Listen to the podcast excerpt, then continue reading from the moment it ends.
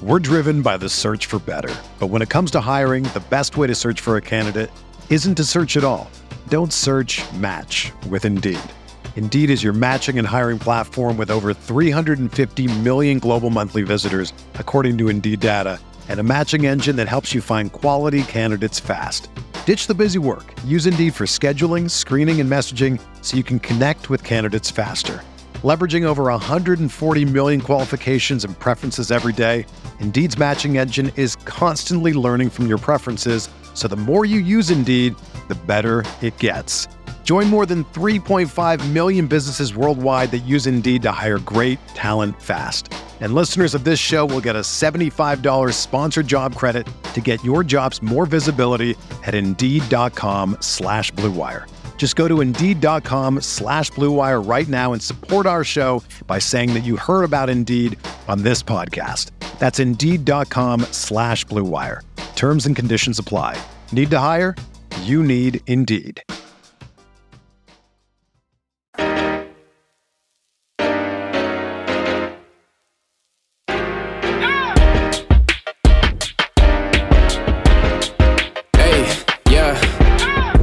Like Kobe in the fourth quarter. This is the Dane Moore NBA podcast brought to you by Blue Wire Podcast, coming at you Thursday night after game three of Wolves Grizzlies, a nine point Wolves loss that saw the Wolves get up by 26 points in the second quarter and have that lead slip away to seven by halftime, only to blow the lead back up to 25 points in the third quarter, and then watch that slip away not so slowly through the third and fourth quarters. It was two separate 20 point leads that the Wolves had that were just sort of decimated by chaos in this one. They yeah, they really blew this one and are are in danger of blowing a series that they very clearly can compete in. You know, we talked after game 2 about how despite Memphis blowing them out by 28, how it how it didn't really seem like the Grizzlies had found solutions for stopping KAT and Ant.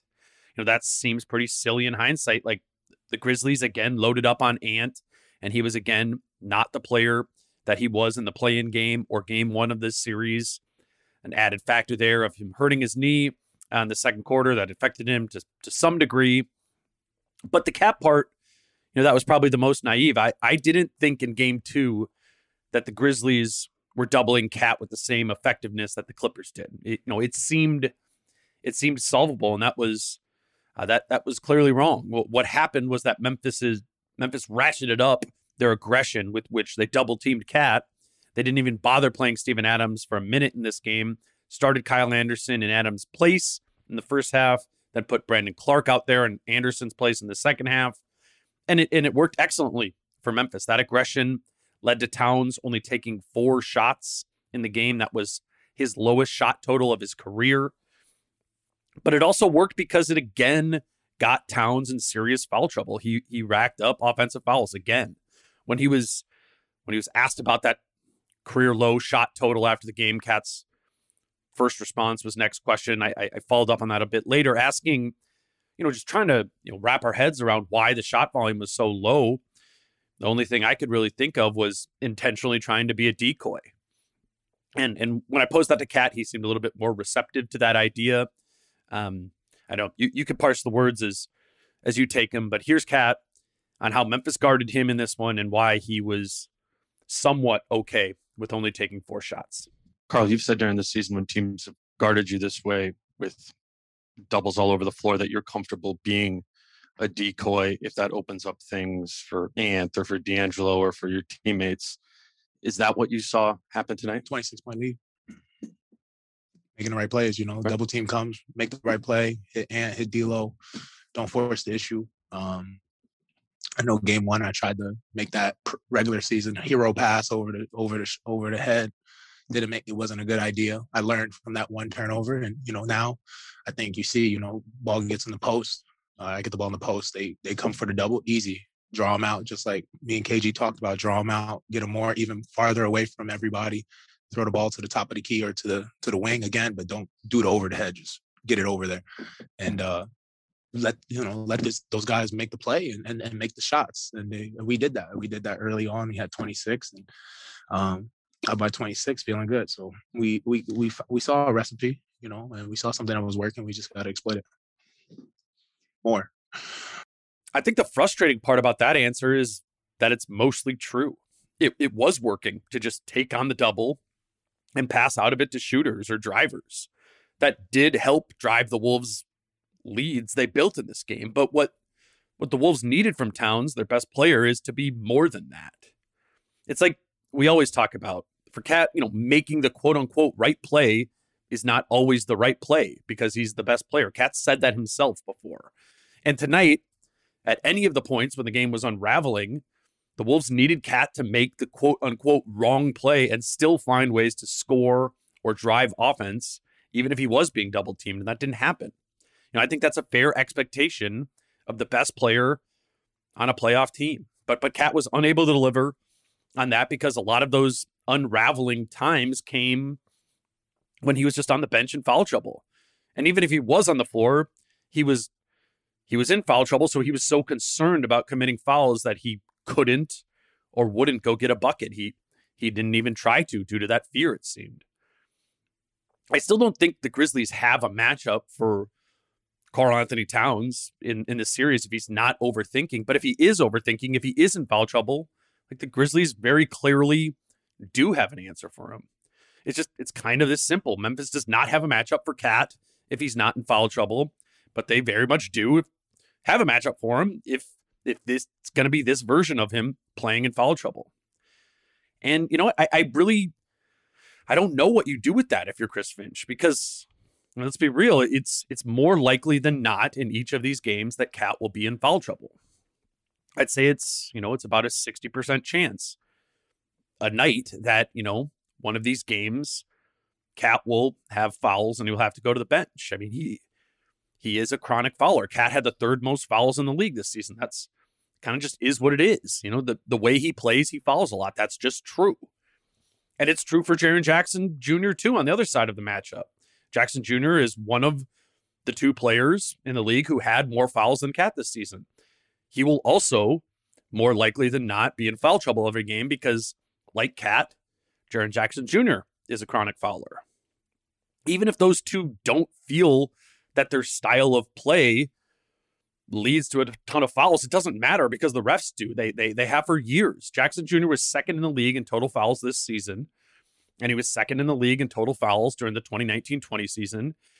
And KAT being third in fouls this year is no surprise. He led the league in fouls in both 2017-18 and 2018-19. I mean, for both KAT and Jackson Jr., like they've been the most prolific fouling big man in the league every year they haven't been hurt.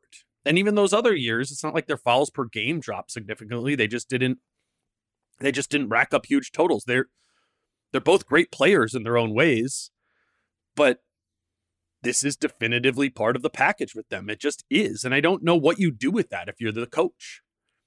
For Taylor Jenkins, it's less of a problem if Jaren Jackson Jr. isn't their best player. And the Grizzlies also are pretty deep with bigs. You know, Jackson Jr. leaving the game doesn't kill them when they can go to Clarke or Anderson or Tillman or Adams. The Wolves are not pretty deep with bigs. They only have Naz Reid. And KAT's also just better than Triple J. So the pain of KAT consistently being in foul trouble, it, it hurts the Wolves even more. I think the real question here, and this series is riding on it is can KAT change who he has always been in terms of fouls? KAT was asked that question after the game. Here's KAT. You said you want to do whatever it takes to win, but it seems like what it will take to win for you guys is fewer fouls. Yeah. And so I'm wondering, I mean, is there something you can sacrifice to commit fewer fouls or somehow work around it so that this situation doesn't happen for your team? Uh, I just I gotta, you know, we gotta watch film. Uh, I gotta watch film. Uh, just trying to do everything it, it takes. Um, you know, even crashing from the outside. You know, I, I've stopped that just to possibly take any idea of giving me a foul out. So, um, just uh, gotta work through the adversity. Honestly, that's really it. Uh, just stay with each other. Like I said before, stick with each other, stick with God is here, believe in what we've done all year and, and continue to believe in it through ups and downs like this, you know. This one hurts. It hurts a lot, but um I think we've had games this year that we've all seen that those those losses hurt and we bounce back. So hopefully, you know, I hope that we could do the same thing right now. That's not exactly an encouraging answer because there's not really a acknowledgement there of the things Towns needs to change. When pretty obviously there are things he does need to change to be able to stay in the game. Right now, at the same time, just because he didn't say it during a press conference doesn't mean that definitively won't happen.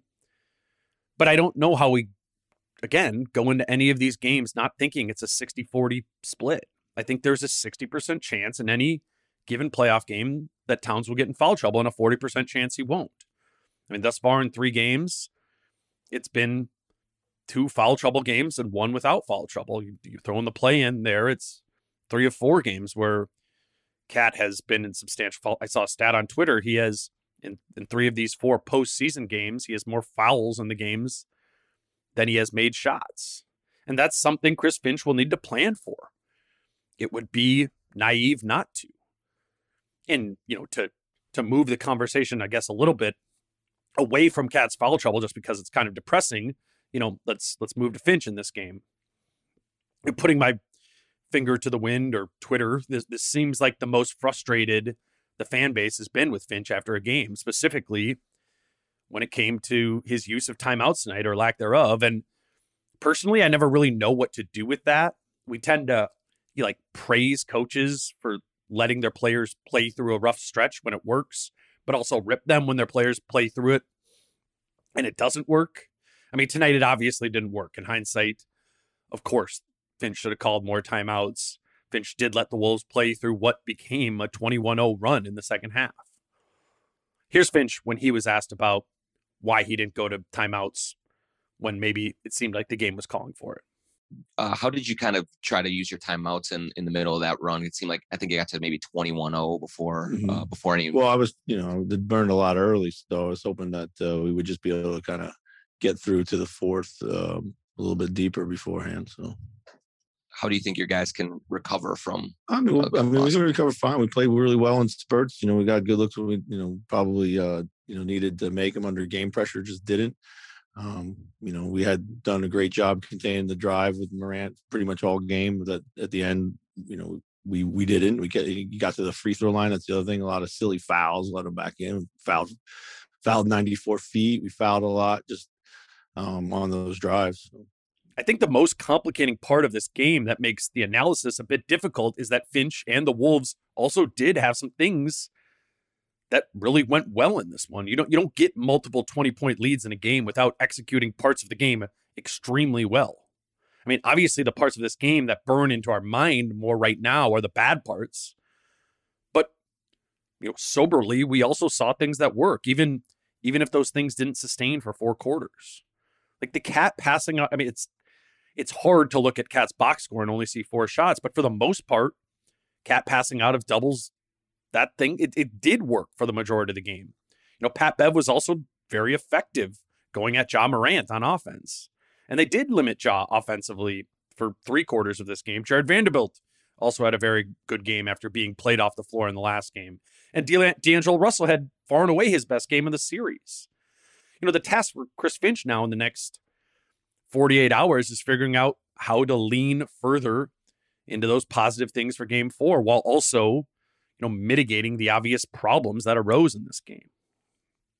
We're going to take a quick break here and then come back, talk some more about the things that we did see work and you know, ask ourselves how sustainable the element those elements of this game were and whether or not they can kind of sustain through games 4, 5 and and so on in the series. If you're a basketball junkie, then you know there's no better time of year than the NBA playoffs. Twice a week, JJ Redick is cooking on his podcast, The Old Man and the Three. He has guys come on in all stages of their careers to talk about the league and share stories you won't hear anywhere else, including Devin Booker on why he talks so much trash, Ray Allen's epic free throw competitions with LeBron in Miami, and the moment Tyrese Halliburton knew Pascal Siakam would be a good fit in Indy. In addition to player interviews, every Monday JJ breaks down the top three things happening around the NBA with unmatched analysis, not outlandish takes, and is often joined by masterminds of the game like Tim Legler to dive deep on rookie reports, trade breakdowns, and why is mean mugging now a tech. You won't find another outlet that covers the game as comprehensively and with such insight as JJ does it on The Old Man and the Three. Make this your companion podcast during the playoffs. Listen to The Old Man and the Three ad free on Wondery Plus or wherever you get your podcasts.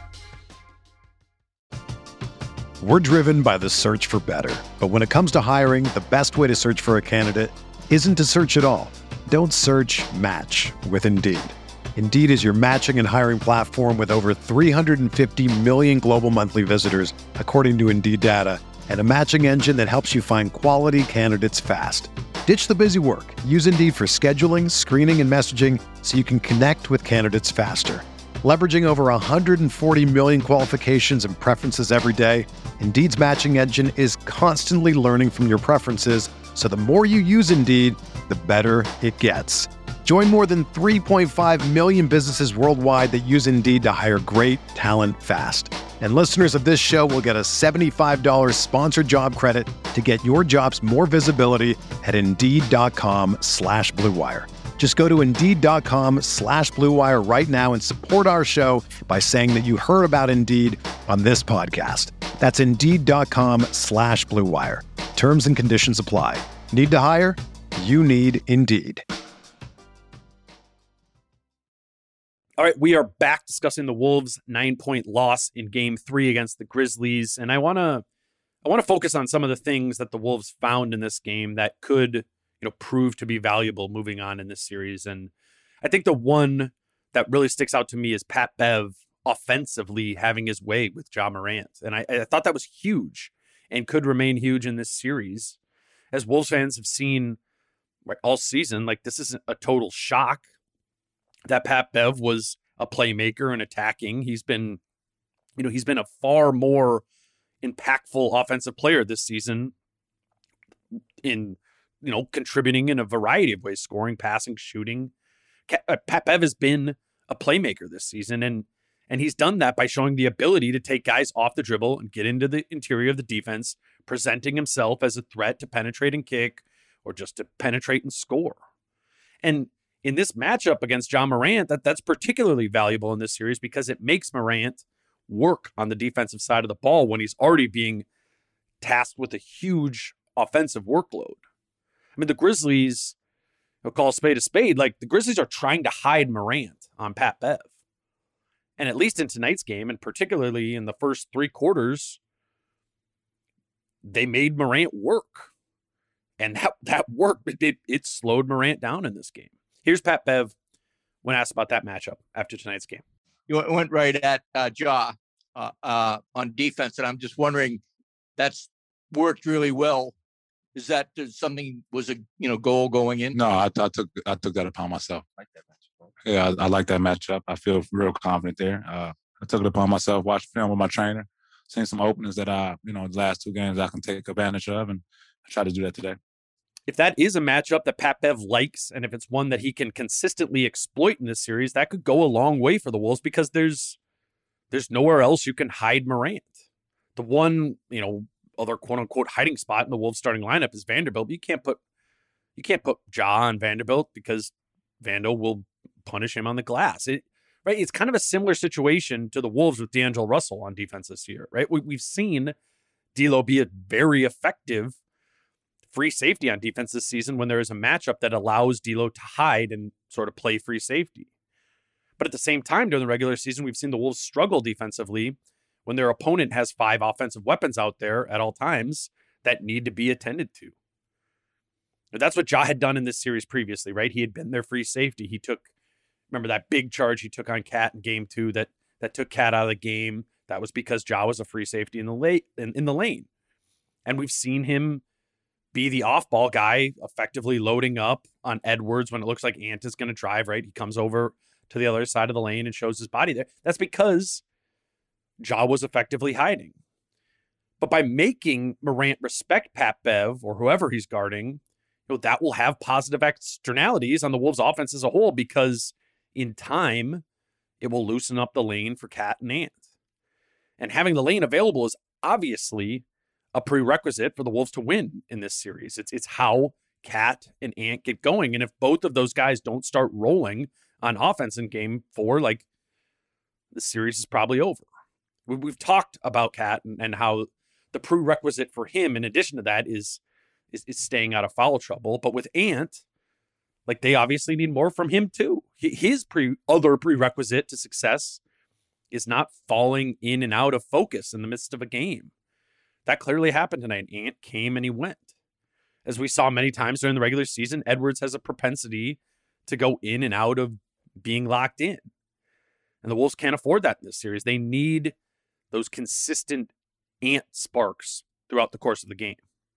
I think the hope here is that whatever happened to his knee in the second quarter is what led to Ant's tepidness for the rest of the game. We've we've also seen that throughout the season with his knee, and we just know if an injury is bugging him, he plays less physical. It becomes pull up jumpers for Ant. It, he's not getting to the rim when he's hesitant with his body. And to win this series, it's very clear that the Wolves need Ant to be impactful as a three point shooter. They need him to do work in the mid range. And most importantly, they need him to get to the rim. Ant's skill set should allow him to be the one player on the Wolves who is the hardest to take away. I mean, if Ant doesn't dominate, I'm not sure how the Wolves dominate in this game. There was there was no word from Finch after the game as to what exactly happened to Ant's knee, and you know the hope has to be that it was the knee that was holding him back in this one, and and that whatever has that was whatever that injury was has gone away before Saturday's game because the Wolves need him.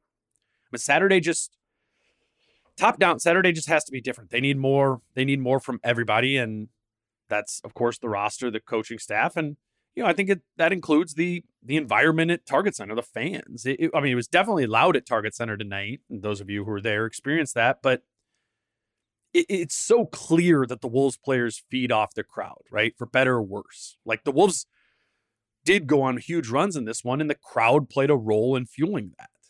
But there were also times when the Wolves, you know, the Grizzlies are at the line and the Wolves bench is trying to get the the fans loud and going in the game, you know, and that didn't come. Eh, having having been in Memphis for the first two games, and then coming to Target Center for this one, honestly, I thought there would be more of a home court advantage in Minneapolis than I think there was tonight. You know, probably a factor in that is just the massive swings of this game. I mean, the the downswings were very deflating, but I thought the advantage in Minneapolis would be bigger than it was in Memphis. And I thought it was about the same. At the same time, though, I, I think that'll change on Saturday. Tonight's game was a weekday and it was an early start. There were clearly open seats when the game was starting, and Saturday should be different. I, I'd expect a wild crowd from, you know, it's a 9 p.m.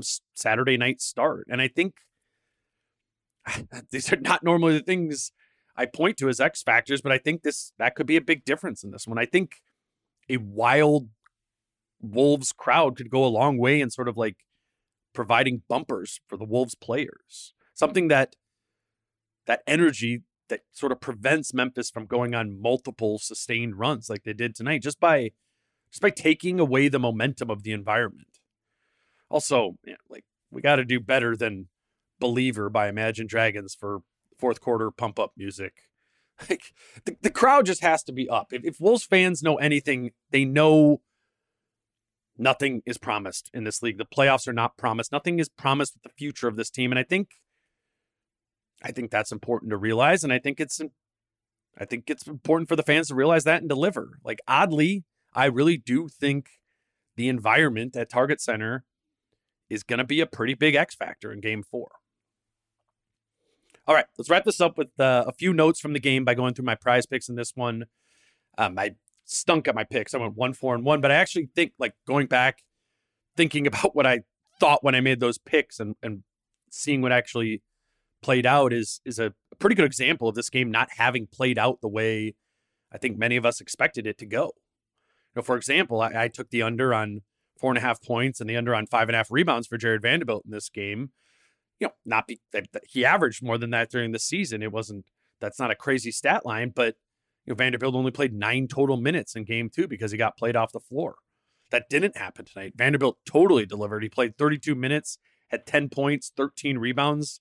You know, we saw that like Rodman version of Vanderbilt in this one. So I missed my Vanderbilt picks. But I also took the over on three rebounds from Malik Beasley and the over on 11 and a half points, rebounds, and assists for Jaden McDaniels. To me, kind of the opposite of Vanderbilt. That seemed like two players who seemed kind of primed to be in line to play a bigger role in this game, right? Given what we saw from them in games one and game two. But Beasley was limited to just three rebounds, so we pushed on that pick, and McDaniels finished with eight points, two rebounds, and one assist. So we we missed that pick by half a point as well.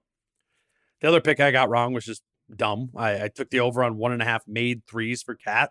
I, I think that's a way that he can get offense and get shots off in this series is just by decisively catching and shooting at the top of the key, you know, let alone maybe mixing in a little bit of an off the dribble game that leads to creating his own shot from three. We didn't see that at all in game three. He didn't even take one and a half threes. He took one three in this game and missed it. The one pick I got right was the over on four and a half points for Ziaire Williams and Williams finished with five points in this game. So overall, bad picks. One, four, and one on my PrizePicks tonight bring me to four, seven, and one on these picks in the series. If you're feeling like you're getting a better feel for this series as it goes on, uh, fire away at some PrizePicks. If you do not have a PrizePicks account yet, listeners of this show are eligible for a $100 sign up bonus if you sign up using the promo code DANE at checkout. That's about all I got for you in this one. There are obviously adjustments that need to be made by the coaching staff. But honestly, I think the best thing for most of these players is probably just letting this one go. You know, listen to the adjustments, put them into the game plan, but forget this game, right? It can't it can't linger. The, the Wolves are on the razor's edge right now of the playoffs. Saturday is obviously a must win if the Wolves have aspirations of making this series a fight, and they should. We watched these three games. Are the Grizzlies way better than the Wolves? No. The good news is the Wolves can win this game four. The Wolves can win this series. Memphis does not have their number the way Houston did back in 2017 18 from a basketball standpoint, at least. In that in that series back, Thibs and Jimmy, the Wolves were always facing a huge uphill battle, just given how much more effective the Rockets were as a three point shooting team than the Wolves than that Wolves team was. All this Grizzlies team really has on the Wolves is physicality and the ability to punish them on the glass. Straight up talent, I mean, Jaw Ja is excellent, but I think it's pretty clear that the Wolves are the more talented team. Question is, are they going to be the wiser team? Are they going to be the team that leans further into their strength and strays further away from their weaknesses? I don't know, to be determined, but I think it's very fair to say they can be.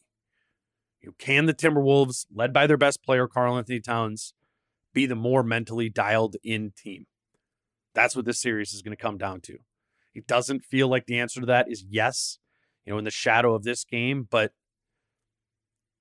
the Wolves can play a game where they don't beat themselves, right? That's the question going into game four. If the Wolves do a decent enough job of defending the rim and rebounding the ball, they will win game four if they don't beat themselves. And I don't I don't know what that's going to be, right? 64. I'll, be I'll be fascinated to see what happens, and I will be back to talk to you after that game. Until then, I'm Dane. Peace out. How I'm feeling, man, I hope it never stop, yeah. Green and so you can find me in the crowd, yeah, yeah. Don't let standards ever, ever bring you down, yeah. Hope you dancing like nobody else around, yeah.